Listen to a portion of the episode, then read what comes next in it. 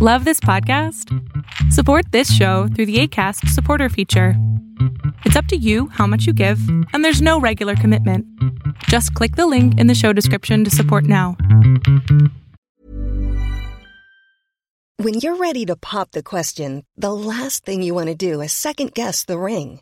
At Bluenile.com, you can design a one of a kind ring with the ease and convenience of shopping online. Choose your diamond and setting. When you find the one, you'll get it delivered right to your door. Go to Bluenile.com and use promo code LISTEN to get $50 off your purchase of $500 or more. That's code LISTEN at Bluenile.com for $50 off your purchase. Bluenile.com code LISTEN. Hey, it's Ryan Reynolds, and I'm here with Keith, co star of my upcoming film, If, only in theaters, May 17th. Do you want to tell people the big news? All right, I'll do it. Sign up now and you'll get unlimited for $15 a month in six months of Paramount Plus Essential Plan on us. Mintmobile.com slash switch. Upfront payment of $45 equivalent to $15 per month. Unlimited over 40 gigabytes per month. Face lower speeds. Videos at 480p. Active Mint customers by 531.24 get six months of Paramount Plus Essential Plan. Auto renews after six months. Offer ends May 31st, 2024. Separate Paramount Plus registration required. Terms and conditions apply if rated PG.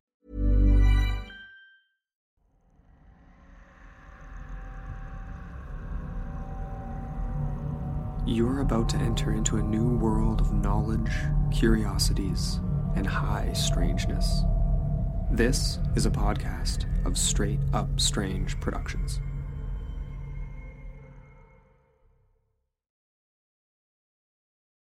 Tonight, the rabbit hole goes deep. The tinfoil hat is shiny as I finish my discussion on Rendlesham, England and the Rendlesham Forest incident.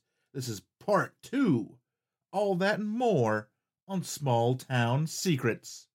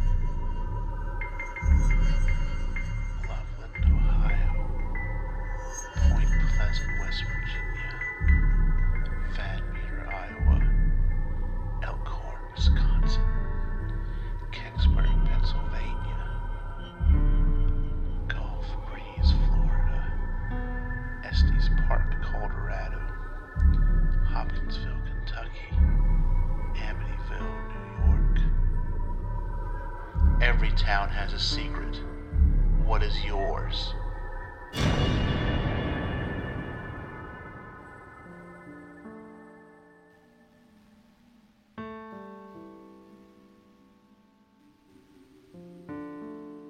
Hello, everybody, and welcome to episode 5.10, uh, the final episode of season 5, the final episode of Rendlesham Forest.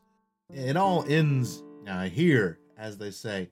But yes, so if you remember from last week, pretty much did the whole story from beginning to end.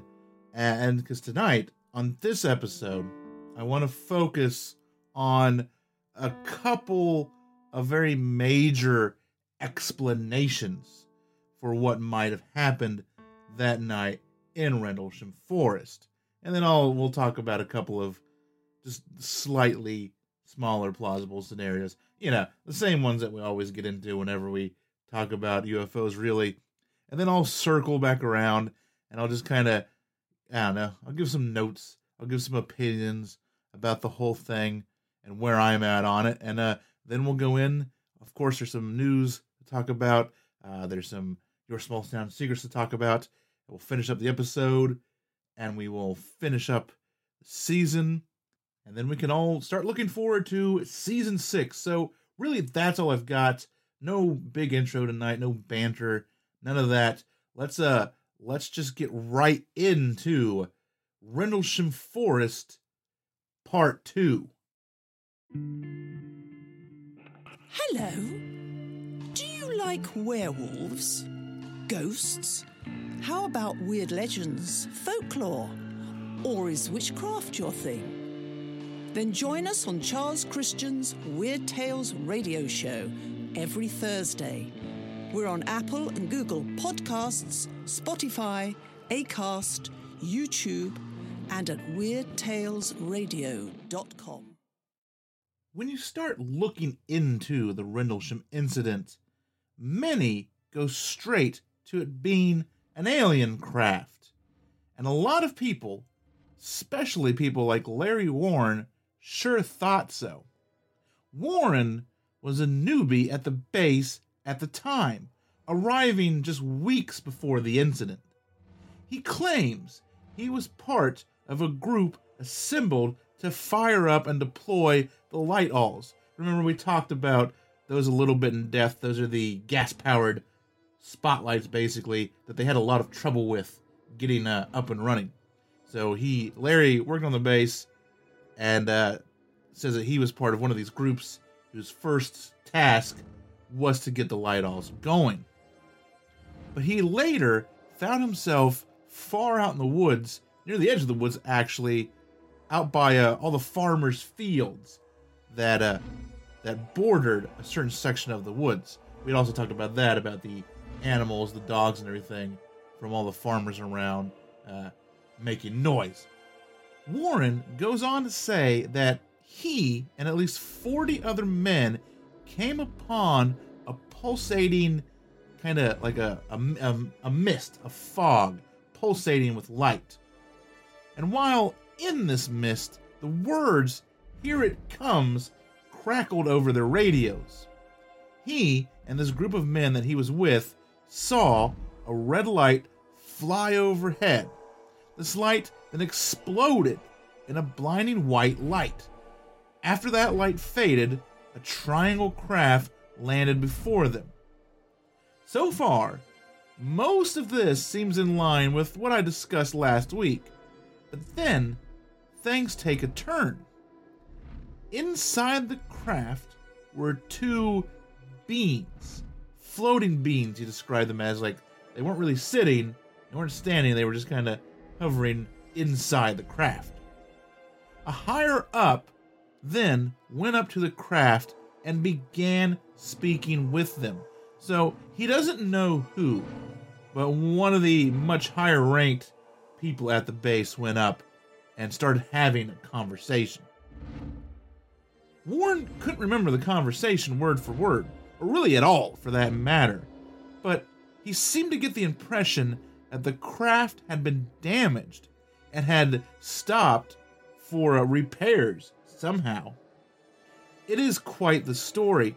A story that must be noted has changed many times over the years.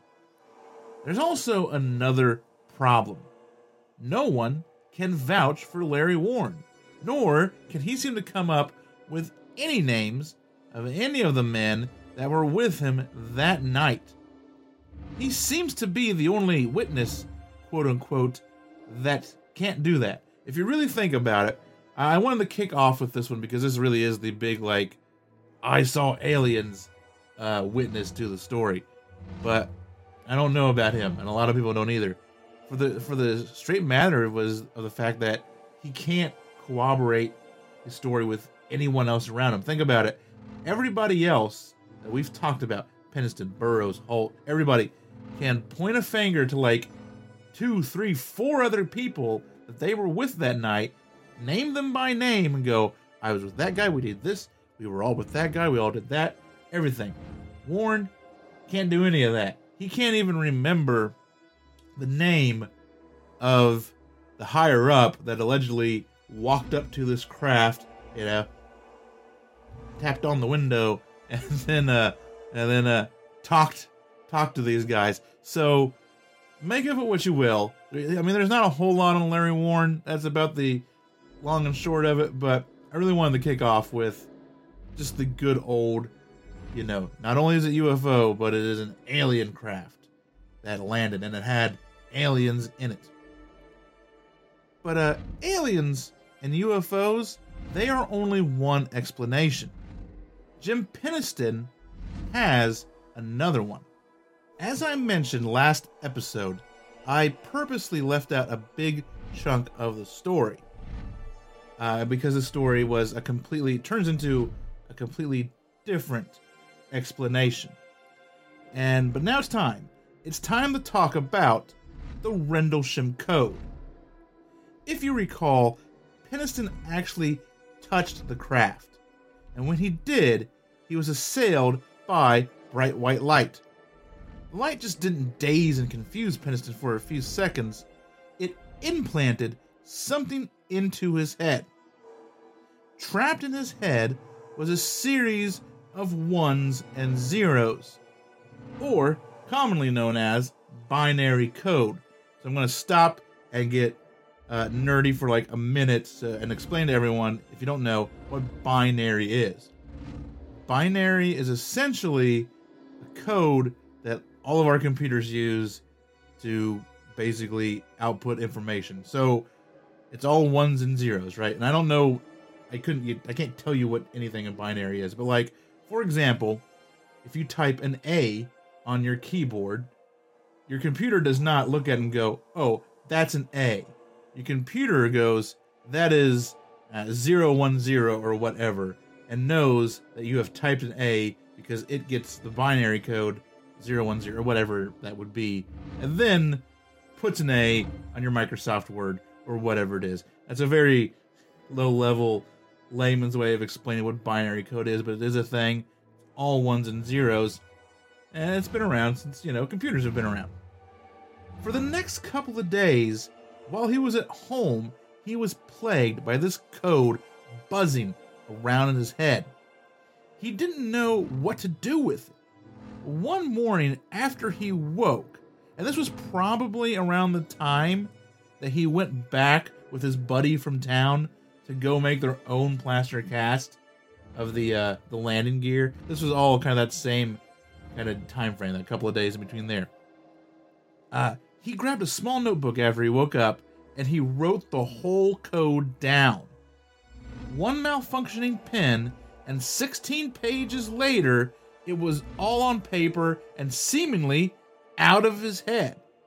So, I mean, he kind of, you know, describes it as this was just in his head. He could see it, he could, you know, say it. But once he got it out, once he wrote it down, once he got on something tangible, it just it was gone, and he couldn't, like, you know, before he could probably sit there and recite it to somebody. One zero zero zero one zero one. You know, once he wrote it down, gone out of his head, couldn't remember one of it, and uh, he felt so much better. Uh, probably the most normal he felt uh, in those last last few days around the incident. And after that, he put the notebook away, and I didn't think about the code for over a decade. However, in 1994, he underwent hypnotic regression for PTSD and other health issues like anxiety and stuff like that. So it must be, it's very important to note that he did not do this. Uh, it wasn't like a Betty and Barney Hill thing where he went under regression to remember stuff about said UFO incident. Uh, it wasn't for that at all. It was for completely different reasons. I mean, maybe the PTSD might have had a, a dusting of that, might have been on there, but he didn't go there specifically be like, I want to remember Rendlesham. He went there for other issues. In this regression, he recalls not only the code, but he also says the code was downloaded into his head after activating one of the glyphs on the side of the craft. As the regression proceeded, Penniston remembers being interviewed by two men two kind of unknown men, probably very men in blacky, I would almost assume. And they revealed a couple of very interesting things to him during this interview. The code that he had been bestowed with was called binary. Like, this is 1994. You know, your average Joe doesn't know what binary is in 1994. And I sure as hell didn't know what it was in 1980. So he had ones and zeros. He knew that what he had. He didn't know what they were called. Now he knows what they're called. Then he was told that the craft was actually piloted by have you have you gotten there yet? Time travelers. Where else would the binary come from? We made it up. It's got to be from us. So I think he was also told that uh, these guys like to come back. Uh, we're having trouble reproducing in the future, so they come back to the past in order to harvest uh, stuff from us to continue living in the future. So I've heard. And he was also told by these men uh, to keep quiet. And he did keep quiet until 2010. In 2010, Penniston stared, shared sorry, sections of the code with a couple of trusted people, such as Linda Moulton Howe and Kim Sheeran, who was a co executive producer for Ancient Aliens. And then later, a couple of men, uh, well versed in ASCII, which is another computer language, and binary code, Nick Cast and uh, Joe Lucino. He and Linda had spent the day shooting with a TV crew, and I'm assuming it was an Ancient Aliens. Uh, I'm not sure if it was like an Ancient Aliens episode or something for them, but he, he was shooting something with Linda and, and, all, and these others. And uh, he brought out his notebook because uh, someone wanted to check a date for something that they were discussing. And he was like, "Oh, I have my notebook here from that time. You know, let's look it up." And uh, while they were searching for this date, they stumbled upon, you know, the code, the 16 pages of binary. And uh, everyone was like, nope, this is what we need to talk about. This is the important thing. So then I am assuming that is when they reached out to uh, Nick and Joe to look at it further. So at the time, only a small part of the code had been made available to be decoded. And it, it starts like this Exploration of Humanity, 666 8100. And then the next line is uh appears to be latitude and longitude for Hy-Brasil, which is not Brazil. Uh, this is Brazil with an S, not a Z. And this is in Ireland. And then it goes on to say continuous for planetary advan question mark question mark question mark. Coordinate not coordinate coordinate. Uh, content out, C O N T I N O U T, and then it kind of just ends in a bunch of gibber- gibberish letters, uh, U Q S C B P R, and then the word before. And then after that, it goes on to give what appears to be more latitude and longitude to various esoteric sites around the globe, such as Sedona, Arizona, uh, the Great Pyramid, and the Nazca Lines, just to name a few. It ends with Eyes of Our Eyes, Hy-Brasil, again, the place in Ireland, which was the origin, and then origin year 8100. And I will stop here for a minute and say that uh, after that episode, uh, Chris Voidberg and I got to talking. If you remember, Chris is the guy who sent in the story about the like the the neon colored uh, flailing weird entity that he saw when he was a kid. Uh, we looked at a little bit of this. I sent him pictures because in the book, in the Nick Pope book that I used a lot last episode, I'm using a lot here. Uh, there's pictures of all 16 pages. Like that was the that was the first time it was released in its entirety. It was in that book, and uh, we kind of messed around with it a little bit. I don't think we, I don't think uh, a lot came out of just throwing it into like a binary translator and getting results, but uh, some fun, some fun things come up when you put certain lines of it into the secret cipher of the UFOnauts that we all know from Hellier, uh, such as exploration of humanity, popping out to translate to accursed, accursed be it, which uh, is interesting. So if you if, if anyone wants to mess around with that see what you get, or if you're really bored and you're really good at binary and you know something that I don't, uh, that which is most of it, maybe you can uh, find something else. And if you do, uh, please let, let me know about it. But we did mess around with it just a little bit. We had a little discussion, and it was kind of kind of a neat thing uh, to do.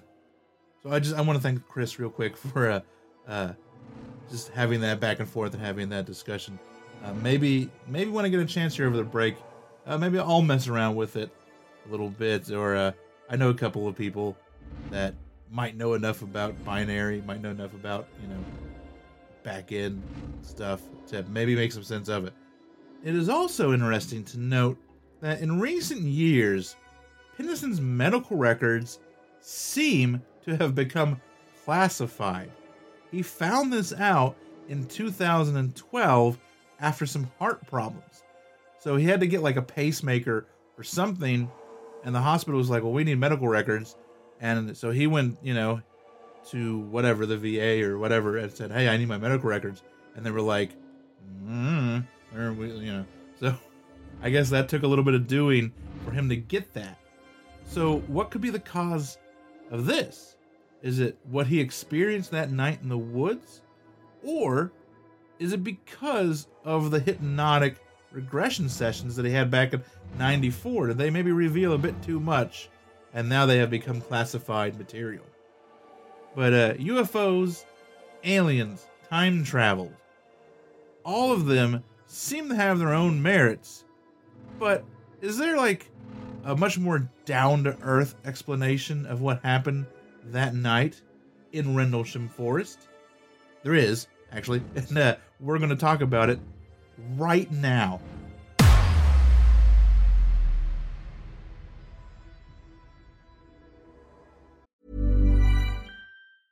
A lot can happen in the next three years. Like a chatbot may be your new best friend. But what won't change? Needing health insurance. United Healthcare Tri Term Medical Plans are available for these changing times. Underwritten by Golden Rule Insurance Company, they offer budget friendly, flexible coverage for people who are in between jobs or missed open enrollment. The plans last nearly three years in some states, with access to a nationwide network of doctors and hospitals. So, for whatever tomorrow brings, United Healthcare Tri Term Medical Plans may be for you. Learn more at uh1.com. Hey, it's Ryan Reynolds, and I'm here with Keith, co star of my upcoming film, If, only in theaters, May 17th. Do you want to tell people the big news?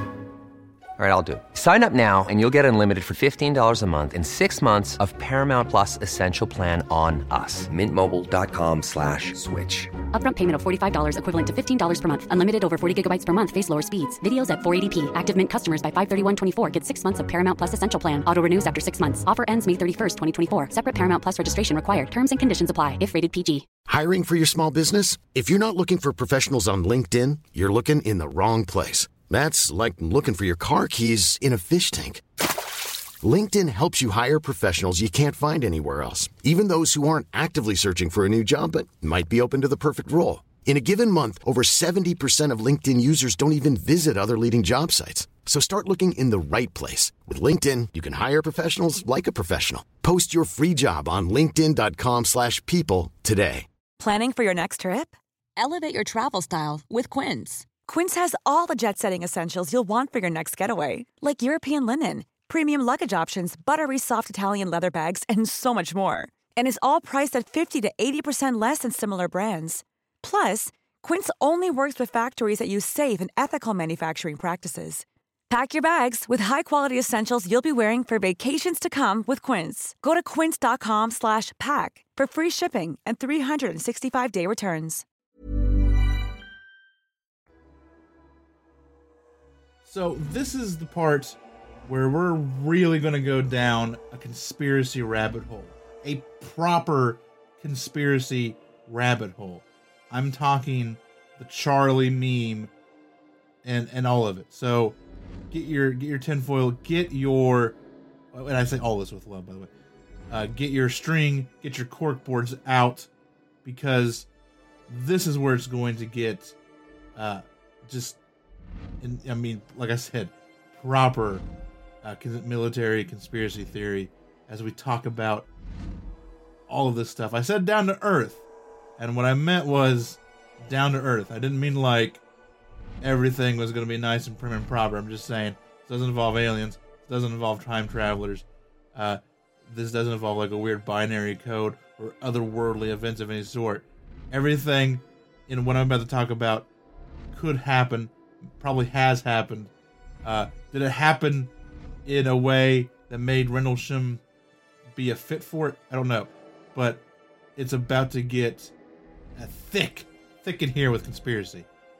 So the area around Rendlesham Forest is a hotbed of intriguing places. The forest itself has tales of ghosts, big cats, and other cryptids, such as its own, the Shug Monkey. Hmm So let's let's talk about a couple of these places. There's Bawdsey Manor, a mansion turned RAF radar base in 1936. This former base, which has been the site for many classified radar projects since World War II, is 10 miles from the forest. Uh, if you are a Patreon and you listen to the last Backroads episode where we talked about Shingle Street, that is the radar station that they kind of surmised was the German target. If you haven't listened to that, well then patreon.com slash stscast and uh, you can uh, listen to that episode. Uh, Ness was home to many atomic weapons and radar classified programs over the years. It's seven miles away. And then, how about the aforementioned Shingle Street, which I talked about? Like I said, I talked about in Backroads, but I'll give everyone a quick like summary of what it is. Uh, there's a story that uh, in the middle of World War II, the Germans attempted to infiltrate Britain via Shingle Street, the beach on the little town of Shingle Street, and uh, it did not go well for them. Uh, defenses were made, which involved piping fuel through some pipes and setting the sea on fire, and then uh, essentially burning a bunch of German invaders alive. Uh, and there's a lot of did this happen?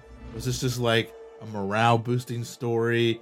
Uh, we have people that said it happened. We we don't really have any like full evidence of it. Anyway, whole Backroads episode done on it over at the Patreon. But Shingle Street, it's eight miles away from Rendlesham Forest, and that's just a couple. Like there's this is basically this is basically where Britain does all of their weird military experiments and research and stuff is all around this area. And then there is Porton Down, a 7,000 acre secure facility in Salisbury. It is home to many projects related to biological weapons, psychological warfare, and the like. It is located much further away, uh, some three hours or 187 miles away, but it will become very important uh, towards what I'm about to get into. This explanation of what may have happened in Rendlesham starts with ball lightning. Ball lightning is a phenomena in which charged balls of plasma seem to appear after thunderstorms. I think I've mentioned this on the show before. I have seen ball lightning one time after watching a fireworks show uh, on the 4th of July. It started to rain. Uh, it was over almost. It was over. There were no fireworks being shot. And then on the way home, I remember seeing a weird little ball of light floating through what I feel is a cornfield or possibly a field of wheat at the time. So I've seen ball lightning, I think. But ball lightning is basically just charged plasma, and it shows up a lot during or after thunderstorms. And it, it hangs around for a little while and floats around. And even though we can recreate it in a lab, for the most part, we're not entirely sure what causes it or exactly what it is.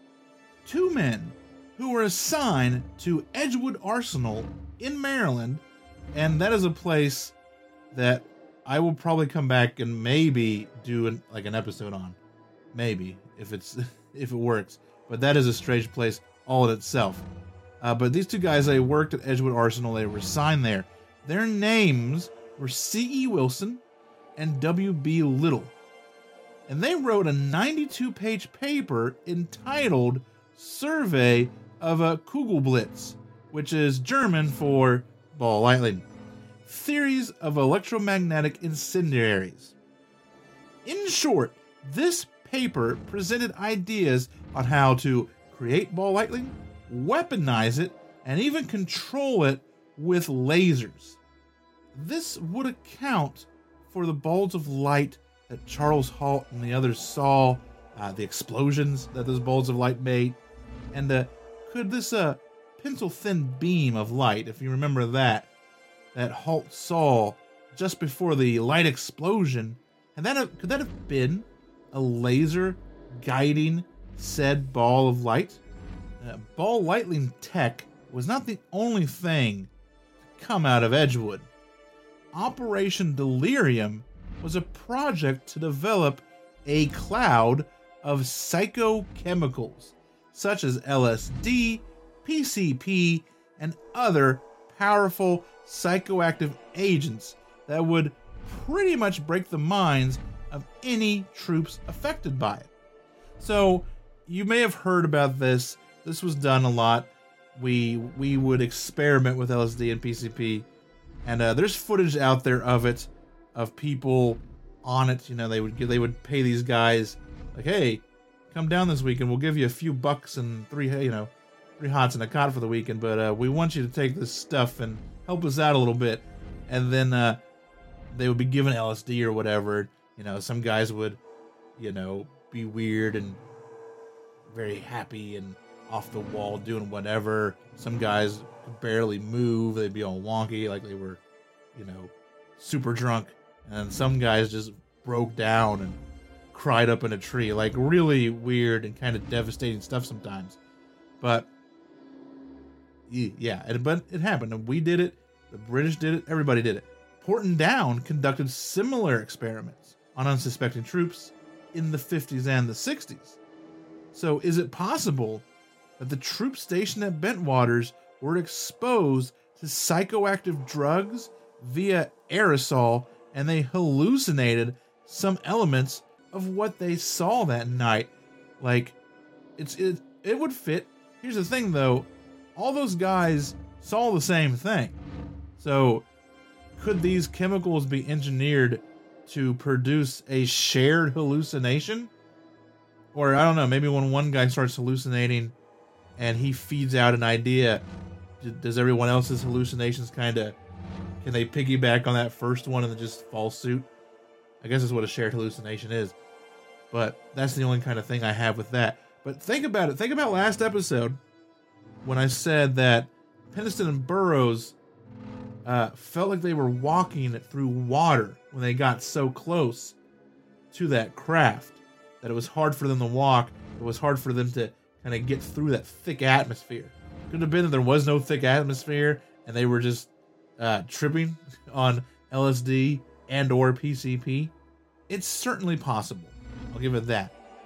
It was discovered that at the end of 1980, a team was dispatched from Porton Down in full hazmat gear. And many believe that this was to uh, determine, to help determine what happened uh, those two nights. But it seems that this team had been dispatched before the incident happened. So does this team get dispatched and they go out into the forest and they set it all up the drug cloud, the light show, uh, even as far as to break some branches and make some fake landing impressions. It's not as far fetched as it sounds. Keep in mind, the day before the incident was Christmas. The streets and towns would have been very quiet, with next to nothing being open and many people spending time indoors with their families. This would have made it much easier to sneak around undetected. And I, I want to pause here and say that my primary source for all of this is uh, a book by Nick Redfern called The Rendlesham Forest Conspiracy. So everything that I'm getting into in this big explanation is that book. Uh, it, there's of course there's a link to it in the show notes. You can grab it if you want. But a lot of the information that he got that prompted him to eventually write this book, he got from another author named Georgina Bruni. And she was the one that really found out, I think, a lot of the Porton Down stuff. She was the one that found out about them going out, you know, the day before and in hazmat suits and setting all this up. And she found out a lot of the other stuff about uh, just other people in hazmat suits. And maybe this wasn't the only the only place they tried this at. Yeah, maybe this was the only place they succeeded though. So a lot of this comes from her work, and then sadly she passed away And I think eventually Nick wrote this book kind of in an answer to uh, finish what she started, as well as some other factors that came into his life. It was like, I need to write a book about this. So that is where all this is coming from. And I just wanted to take a second and acknowledge that source. This, this is a big, big one. The whole thing is based off this book, and that's that's where all this is coming from.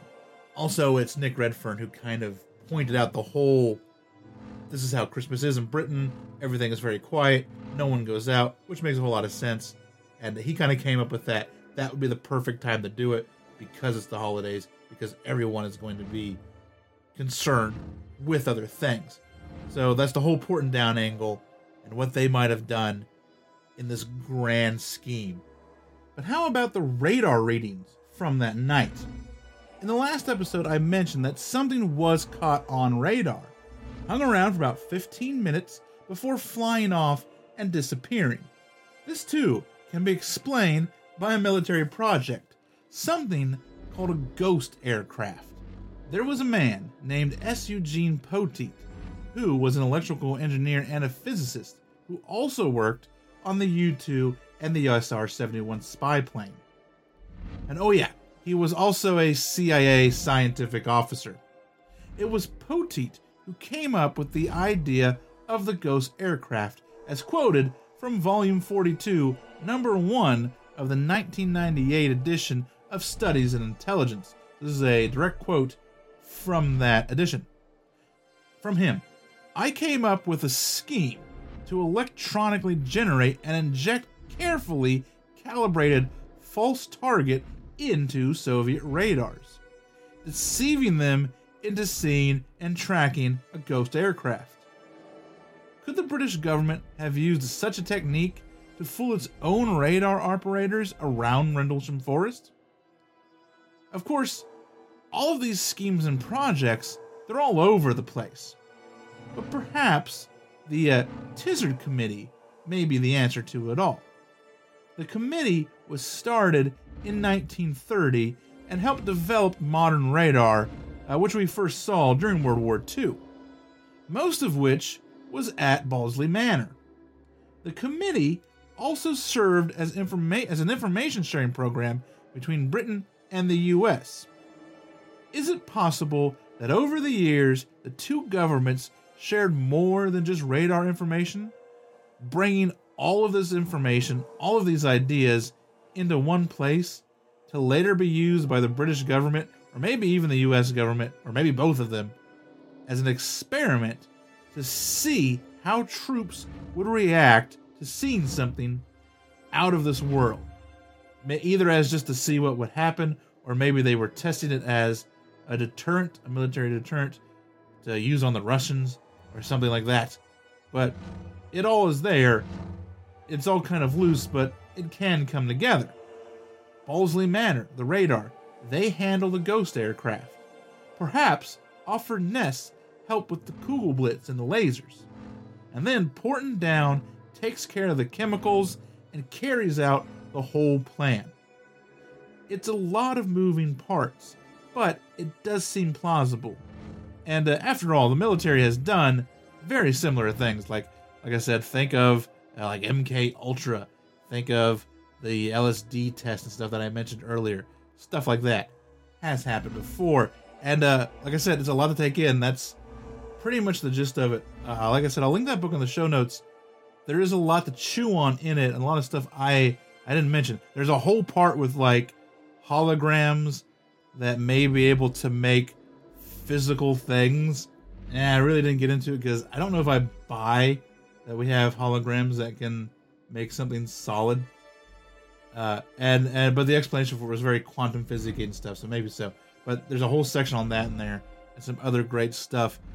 And yeah, it all makes sense and it all could come together and it could they I, they very well could have done it and I would be just as intrigued with the mystery if that's the explanation. My only problem with all of this is, yeah, you're reading that book, you know, and you're waiting. Like he found so many documents, so much freedom of information stuff, and you know, connected all of these things. Got like a book sent to his house before he started writing this book. uh, that was about this book, and he doesn't know who sent it to him, and it was about you know I think the ball lightning stuff was in it, just weird stuff. But there's not a smoking gun in there, and I guess there isn't. I guess there wouldn't be because if the, if he had found a document that said, "Oh yeah, in 1980, Britain uh, started Project Limelight or whatever," and that is what they triggered. That is what they did to these guys in Rendlesham Forest. Then, then I guess the mystery would be solved if there was such a document. And uh, I may not be talking about it right now, but like where it stands, he, he, you know, a bunch of really interesting projects were found and linked together in a way that makes sense. Uh, but there's nothing in the book or any documents that we have seen that that tie up every loose end and say, yes, this is we could we could take this document and say it doesn't say Rendlesham Forest, but it does say they tried to do something with all of these things in Britain in the 80s, and we can surmise. It doesn't get that far, and that's the only issue I have with it. So it's not really anyone's fault. I just don't think that the documents have been released that will, and maybe they will one day, that that say that this is the true explanation for what happened at Rendlesham Forest. But hey, it's it's down to earth, like I said. It's grounded in things that people were researching and people had tried. Uh, it is a completely human explanation, a completely plausible explanation. So the only thing that I can come to a conclusion to is that Rendlesham Forest was 100%, without a doubt, time travelers. Thank you very much. And uh, with that all explained, let's just take a look. Let's take a minute to talk about some of the more mundane explanations for that night. And of course, uh, there's there's always a famous skeptical story to all of these, and this one is no different. The most famous of the skeptical stories of these other explanations is that it's is that simply the men were seeing the light from the nearby Orford Ness lighthouse. Uh, which I just talked about a little bit ago, and uh, we also talk about that in the backgrounds episode. I think the the lighthouse is mentioned as being one of uh, like you know the battle, this quote unquote battle that may or may not have happened, took place between the lighthouse and another point. Uh, so yeah, just light from a lighthouse. But keep in mind, this doesn't explain any of the other things that happened that night. It doesn't explain the craft. It doesn't explain the radiation. It doesn't explain, you know, trees breaking or any of that. It just explains the lights, and uh, which doesn't really jive with anyone really, unless you just want to completely write it off. Because these men were very familiar with the area. They lived there. They worked there. They knew where the lighthouse was, and in fact, the lighthouse is mentioned as being identified as being like a point of like, yeah, we saw the lighthouse, so we could tell where other stuff was at. Uh, in no less than five of the witness statements. So a lot of skeptics will bring up this whole lighthouse thing. It really doesn't hold any water whatsoever. And then there is a great story, I love it, of a former USAF policeman named Kevin Conde. And he said that back in 1980, he was at Bentwaters and all this, and he played a prank by driving around in the forest around the east gate.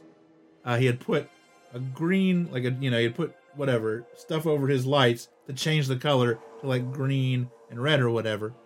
And he drove around with his lights blaring and his siren going making weird noises. And he drove around the forest for a little bit and then he just turned it off and drove away. Uh, but once again, problems with this. Once again, it doesn't account for anything else. It doesn't account for the broken trees, the radiation, all of that. Uh, it just accounts for the strange lights. And uh, he can't tell us when he did this prank. He's like, I did it in 1980, but he can't, you know, tell us uh, I did it Christmas 1980. He could have done it in July, for all we know. And the other thing that I don't like about this one, even though I think it's very fun, is that, you know, last episode I told you on that first night that Penniston, Burroughs, and uh, uh, the other guy that went out there with him, his name escapes me at the moment. They went out on a jeep, but they had to stop and go on foot because uh, the roads around the, the forest or whatever were you couldn't drive on very well. So I don't know if this guy was just driving around on like paved roads or whatever, or if he was like in the if he says he was in the woods, which makes me think like, but these guys couldn't get out there, and you know on a jeep just to go out there. Could this guy drive around the thick woods at night? And he was a he was a like a, a military policeman, so I'm assuming he probably had a, a jeep as well. But like, if they couldn't have done that, could he have done that? I don't think so. And then, of course, there are your uh, standard ones that we always get uh, meteors, satellites, you know, experimental aircraft. And, uh, you know, and I'm sure that a few people out there think that it was just swamp gas. But no matter what happened, be it aliens, time travelers, it was totally fucking time travelers, uh, a clandestine government project, or a cop who thought he was being funny. Whatever happened, something happened in Rendlesham Forest that night in 1980. And it's something that's changed the lives of many men, and none, I think, for the better. And that's that's it. That's my entire presentation, my entire podcast on the Rendlesham Forest incident. And like I said, I'm intrigued by it. I think it is a more intriguing case at this point than Roswell. Unless some amazing deathbed confession or, you know, a piece of that weird metal shows up, I think I think Roswell is, will quickly become a ghost. Just it's too old, too many people that were around are not around anymore. And uh, if it's been buried, I think it's been buried long enough where it's going to be very hard to dig any of it up. But Rendlesham is not that old. It took place in much more modern times. We have so many, so much more information on it, so many more documents, and uh, you know most of these people are still around, and they are willing to talk. Like like I said, Halt has gone full blown UFO with everything. He talks about it all the time now. He's like, it was UFOs, it was UFOs, it was UFOs. You know, Penniston and Burroughs helped write that Nick with that book with Nick Pope and all of that. And I think they, I think Penniston wrote another book with somebody else. So I think that Roswell is interesting, but it's not going to be the case that cracks it. I think Rendlesham may be the case that helps us get further uh, to the truth on whatever's going on out there. Which is, of course, time travel. Duh. Uh, so there you go. That is the middle of the show. Uh, a little little intermission, little music, and uh, I will be back with your local headlines.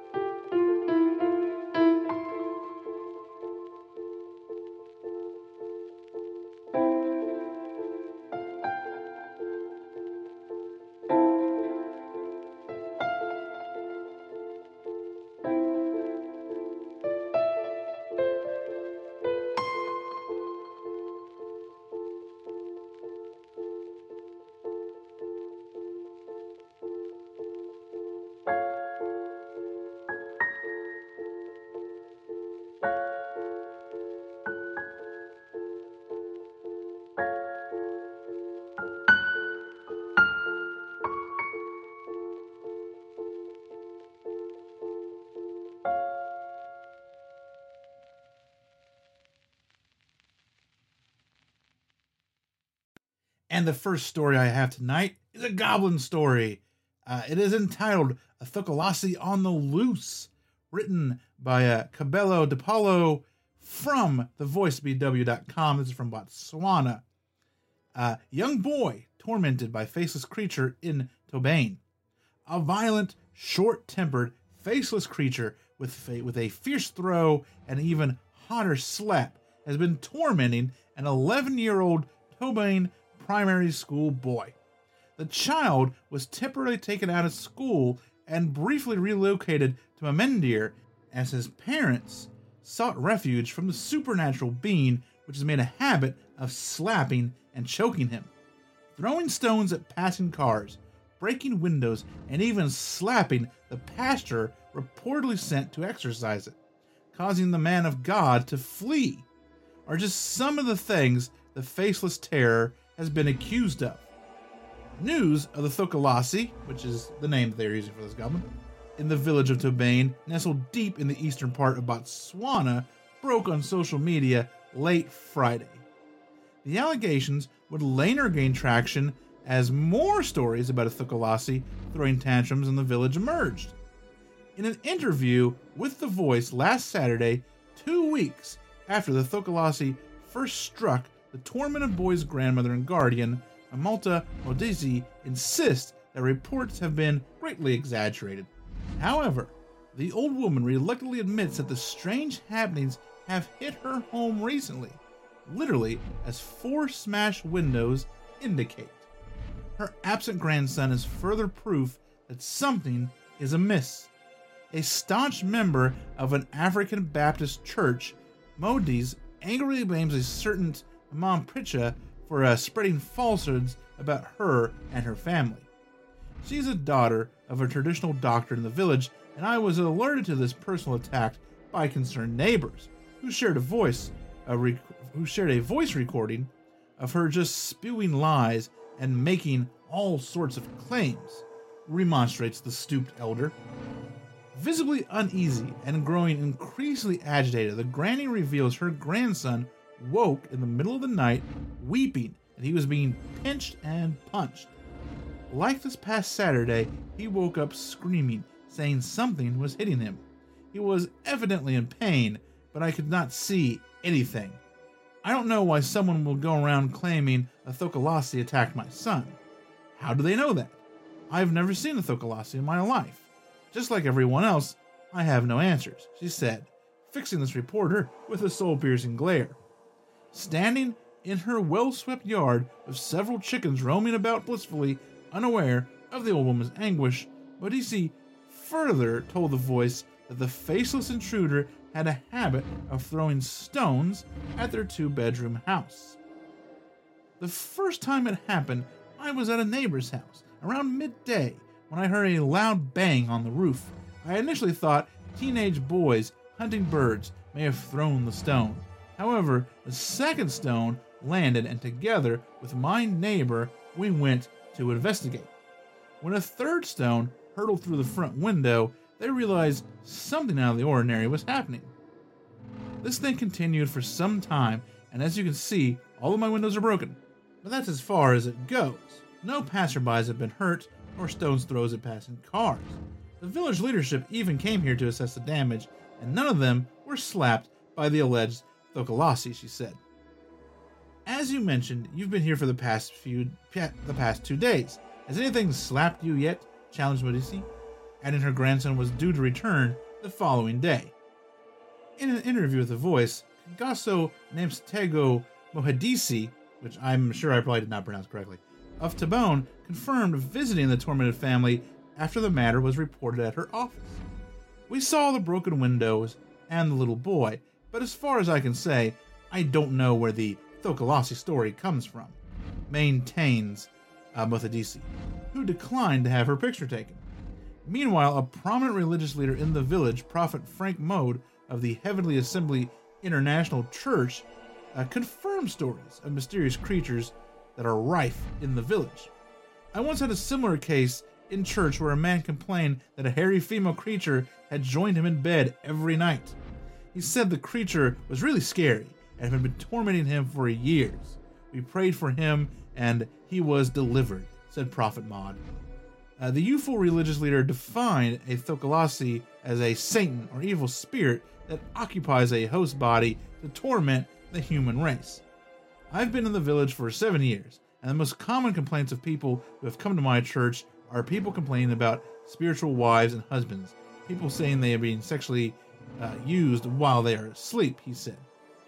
We can pray and deliver these people, but they've keep but they've kept reading the word of God and being prayed for, concluded the pastor. And yeah, really not really a quote unquote goblin story, but that's the way it's kind of been uh, described in other outlets.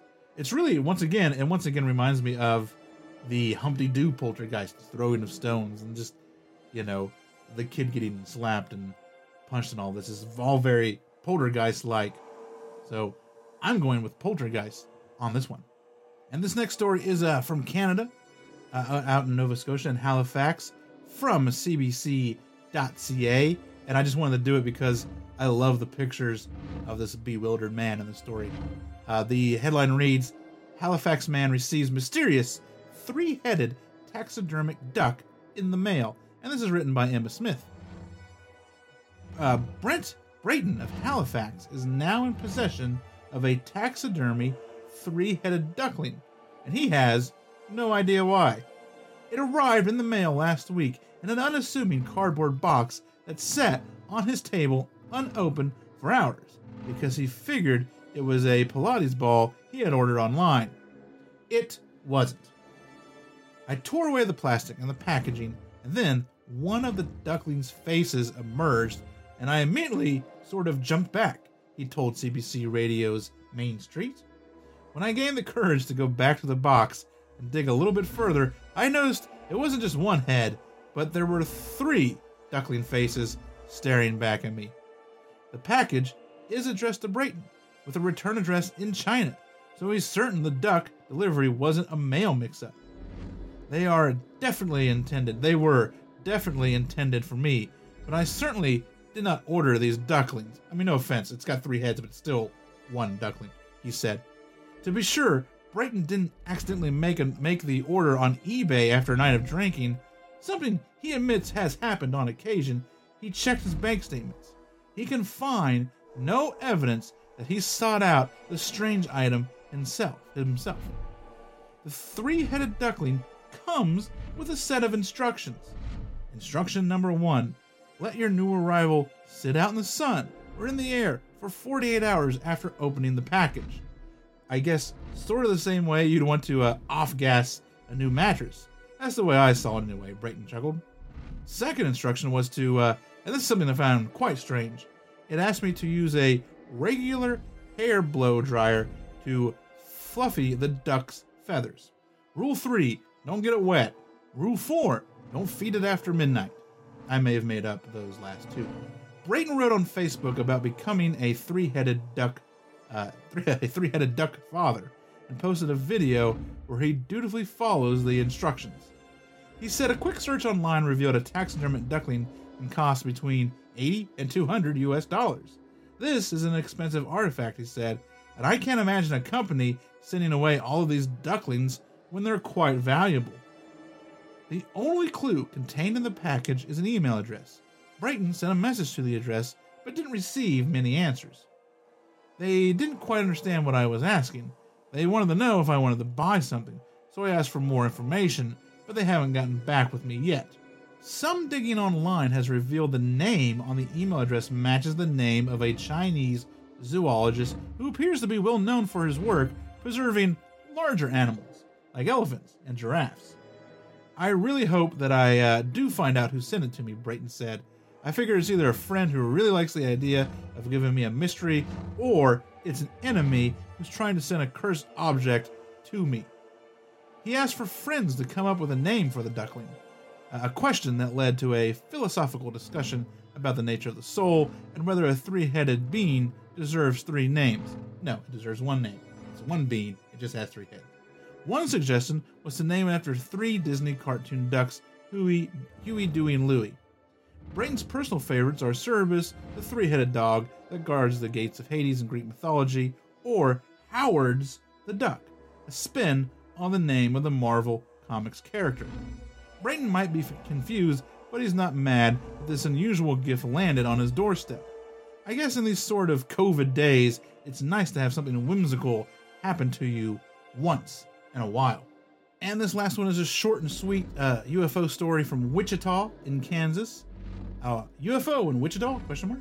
Residents can't agree on what this unusual flying object was. This is from KAKE ABC set at kake.com, written by Eli Higgins. And there's also, I believe, a little news story you can click and watch that goes along with it. Wichita, Kansas, KAKE. Hundreds of Wichita residents were shocked Thursday, saying they saw what appeared to be a UFO. Videos like this, and they're referring to the video at the top of the, the article here, recorded by Wichita resident Mike Marlar, quickly circled social media. So I'm driving back to work, coming home from lunch, and I noticed something in the sky, really bright, says Marlar. It was surprising because we live in Wichita. We see airplanes all the time. We're near the airport, but it was definitely different. After receiving calls and messages from even more people wondering what it was, we decided to go where we would have the best vantage point and investigate. And then it says the sky. I don't know if that was the news team or what. We didn't see anything abnormal during the flight, and the air traffic control didn't indicate anything unusual. I think the sky must be like their like helicopter or the plane they probably use for traffic reports or something. We didn't see anything abnormal during the flight, and the air traffic control didn't indicate anything unusual. But back on the ground, social media continued going crazy. Some people were saying it was a military jet, some saying it was a drone, but others posting videos saying it was actually an airplane towing a giant Arby's advertisement banner.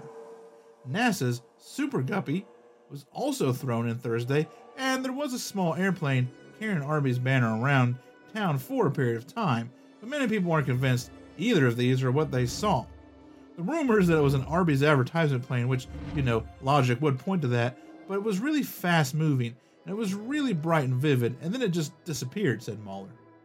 And that's the, really the end of the article. You can watch the video, something like, uh, I don't even think it's two minutes long, and they do show it. It does look like a kind of white, uh, dare I say, tic tac shape object, but it's very large.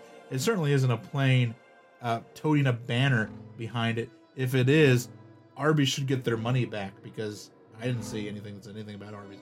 But a uh, nice little video about uh, a UFO in Wichita. And there you go. That has been this episode's local headline.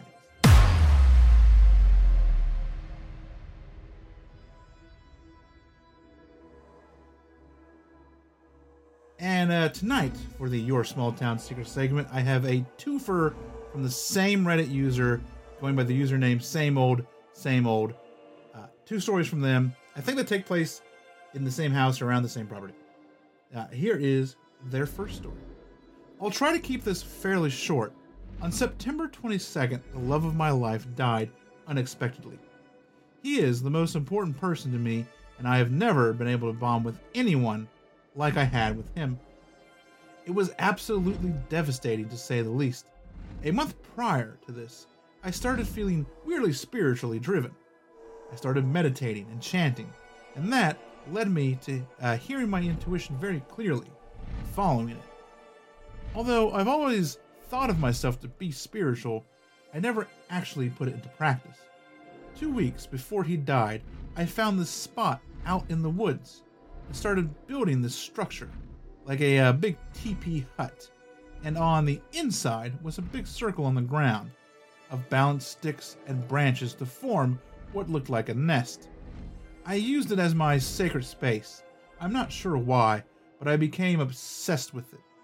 I was out there 10 hours a day working on this thing.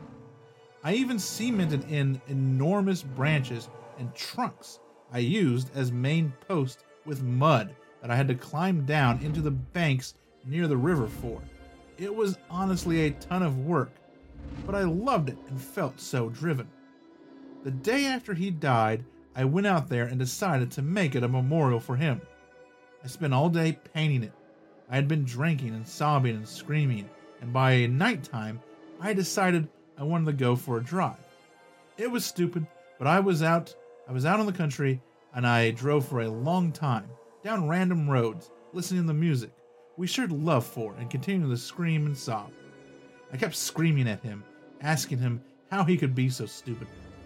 I screamed that I hated him. I was so emotional that I was driving with my head facing down on the steering wheel. I was going 65 on these country roads.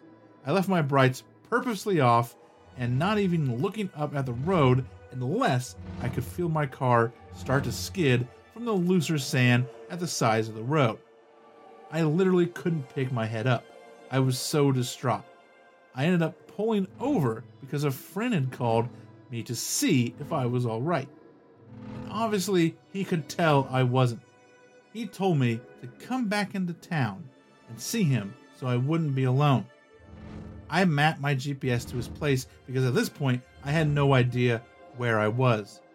My GPS is messed up and sometimes won't load my navigation, but it said just go straight for many miles. I didn't put my seatbelt on and I started driving again. And this normal country road turns into this very narrow, obviously not often used road.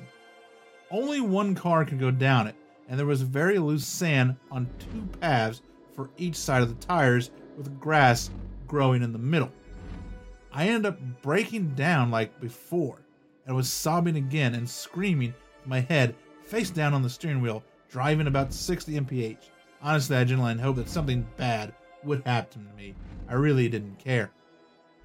This part was very strange, and it's what made me lift my head up. All of a sudden, I can feel my significant other, sitting right next to me. It's so strange to try and explain, but for some reason, I knew he was just sitting there. So my head shoots up, and I look over, and in my mind, I can see him and his facial expression with absolute clarity. My mouth is hanging open, and when I turn to look at them in front of me, there is an owl standing directly in the road in front of me. I have never actually seen an owl that's not up in a tree, and at first I had no idea what it was and was scared. I got closer to it, and uh, it's not moving, so I honk my horn and I hit my brakes a little because I just can't come to complete stop to not hit it as I'm going too fast on this sandy road. My honking does nothing to scare it off, and now I'm right in front of it. I hit my brakes more than I thought would be safe, and my car starts sliding around. Exactly right before I hit this owl, it then flies up in front of my car. I remember watching it for a brief moment and realizing that it was an owl. Its wings were so big. I don't think I've ever seen an owl fly before. That's when I looked forward and can now see that this road ends at this steep hill, and I am literally about to crash into it. It wasn't like a slope that my car would go up either, it was like a wall. I slammed down fully on my brakes and slide into it, but just barely. I sat there in shock for a second, and then I started screaming, What the fuck? Had the owl not been standing there, refusing to move, I may not have hit my brakes twice. Slowing my car down enough, making it possible for me to stop without sliding on the sandy road right into this hill, I was shocked about this for days, and have no idea why that owl was standing out there in the open like that. It seriously looked like it was standing there just waiting for me. And that's got to be a hard story to write, a hard story to share, not just on Reddit, but also allowed me to read it to everyone else. But I've heard about that before. This kind of, you know, this this animal that shows up at just the right time to to to save you from something or to put you on the correct path. And uh, for whatever reason, I think that's probably why that owl was there. And uh, it needed to be there, and it did its job, and you're still here because of it. And here's another one from Same Old Same Old. Uh, this one just posted, I think, yesterday, so it's fair. It's very recent. This happened last week, and I can't stop thinking about it. I don't know if anyone has any insight that can be shed, but getting it out there and hearing feedback might ease my fear. Last week, I was at home watching a movie. I was reclined in my chair which faces a window that faces another building with a small amount of grass in between. I live in a basement apartment, so the windows are at ground level. They are about 2 feet tall and 3 feet wide. I doze off and fall into deep sleep. My dog is sleeping on my lap. I'll mention that my dog barks at any animal or wind rustling leaves outside this window. No people ever walk by it, given its location, but occasionally a bird will come by. I wake up abruptly from sleep with an intense alertness. My eyes open wide quickly, like an instinctual response. I remember immediately feeling like I was being watched. Simultaneously, I look straight out the window. I am staring right at this face. Our eyes are locked on each other. I remember feeling nothing but extreme alertness and fear, but also very calm. I had this absolute knowing that had been watching me sleep for a while. It felt more curious than threatening. It was bizarre, and I felt like I couldn't move, like I was hypnotized. Anyway, we stared at each other for a solid 20 seconds or so, and I'm just lying there still, unblinking. My mind was shifting through possibilities to rationalize logically what it could be. I wanted so badly to believe it was an animal, but its face was bare of fur with human colored skin. It was also very small. No way it could have been a human. It had to be the size of a one year old child, if that by the size of its face. I couldn't see its body because it was dark outside, but my apartment was lit by my Christmas lights. It's, uh, it looked like it was leaned in on its arms, its face close to the window as possible. It was strange, I mean that my dog was not barking. He lied there, still with me. And this is when I think I might have been having sleep paralysis or something. I've had sleep paralysis very often, and this didn't feel like it. It felt more like a trance state. I felt connected to it somehow. I get the nerve to sit up and get a closer look and mumble, What the fuck? Then, when it backs away, I remember my thought process being in slow motion and clear. I tell myself to listen closely, see if I can hear four legs or two. It gets up and runs away. And this is when my dog starts barking. And that's when I know for sure and I'm not imagining it. I, I hear it run distinctly on two feet. It sounded so small, and I could tell by the sound of its gait that it was very small. I sit there, confused as shit, as my dog goes crazy. I check the time.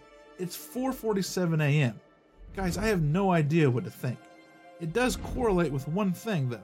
In late August, I started building a shrine temple thing out in the woods at a large nature park. It was my favorite spot to go meditate or practice my harmonica or write. It became an encompassing spiritual ritual to go out there. This whole thing was a meditation type practice and is basically a big teepee made from a dead tree trunk and branches, with a stacked circle inside. I worked tirelessly out there, being a kind of being kind of a union with nature in my mind as I built. I meditated and carried the meditation out with action. I remember one night at 1 a.m., a friend and I were sitting there. We were in the middle of a conversation when my friend's face turns into a panic slash worry. I stop talking and can hear footsteps coming towards us.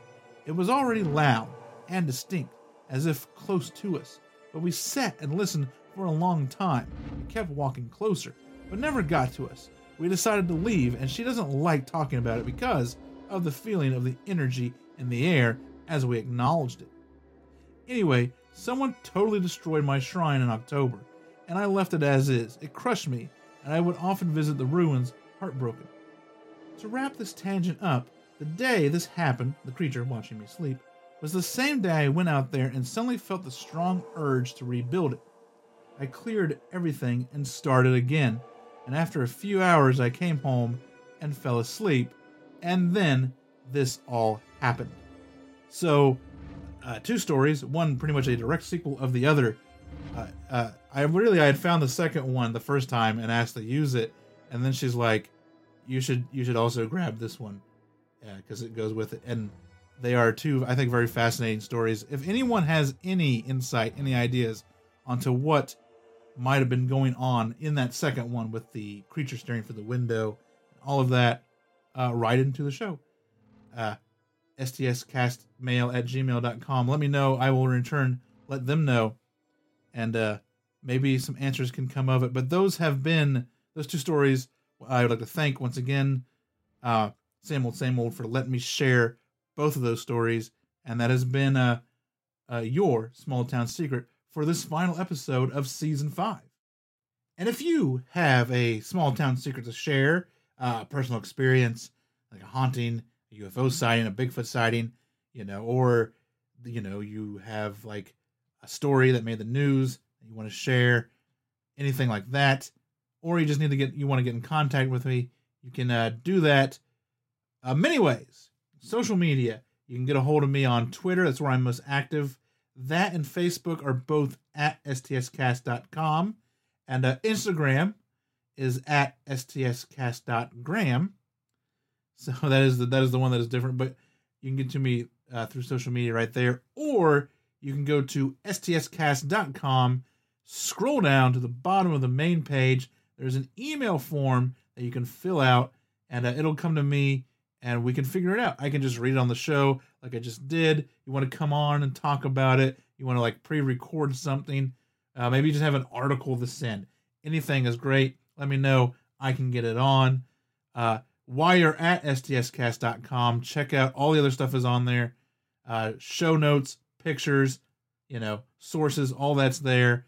Uh, you can click on the merch tab and uh, buy a t-shirt or a coffee mug. I just bought myself another coffee mug because I need one for here. I used to have two coffee mugs. One that that one was my small town secret coffee mug that was always here, and then I had one at work that was like an alien head, but I broke the alien head, so I took my small town secret one to work, and now I just use whatever stupid mug I can find lying around the house. But I have finally ordered a second mug to replace basically the alien head, so now I will have uh, proper muggage that I want at both locations. But you can uh, t-shirts, mugs, stickers, all sorts of stuff that's there. Uh, there are other ways to support the show. The Patreon link is on there. You know, if you want to make a PayPal donation, you can do that. Uh, if you want to help support the show and can't do it financially, then uh, just leave a review, please.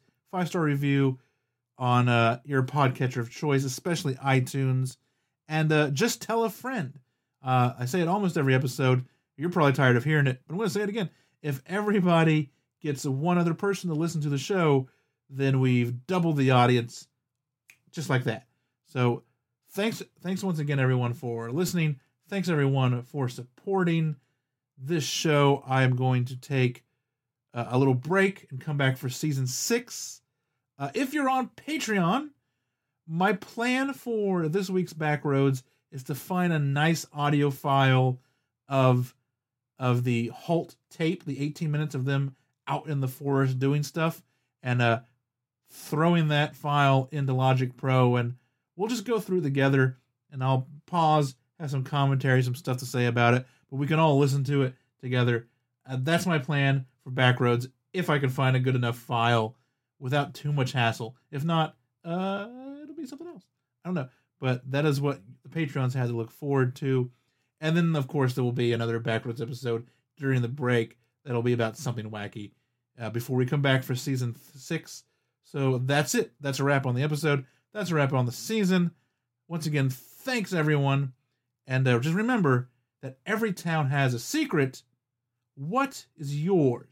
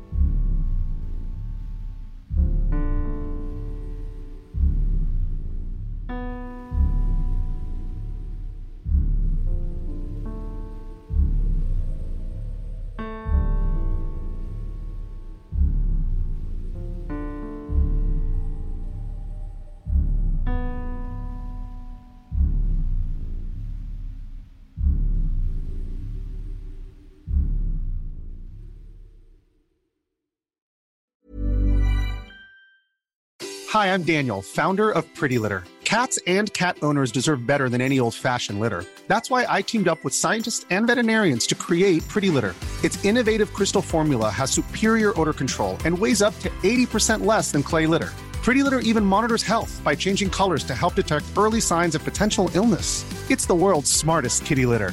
Go to prettylitter.com and use code ACAST for 20% off your first order and a free cat toy. Terms and conditions apply. See site for details. Even when we're on a budget, we still deserve nice things. Quince is a place to scoop up stunning high end goods for 50 to 80% less than similar brands. They have buttery soft cashmere sweaters starting at $50, luxurious Italian leather bags, and so much more. Plus, Quince only works with factories that use safe, ethical, and responsible manufacturing. Get the high-end goods you'll love without the high price tag with Quince. Go to quince.com/style for free shipping and 365-day returns.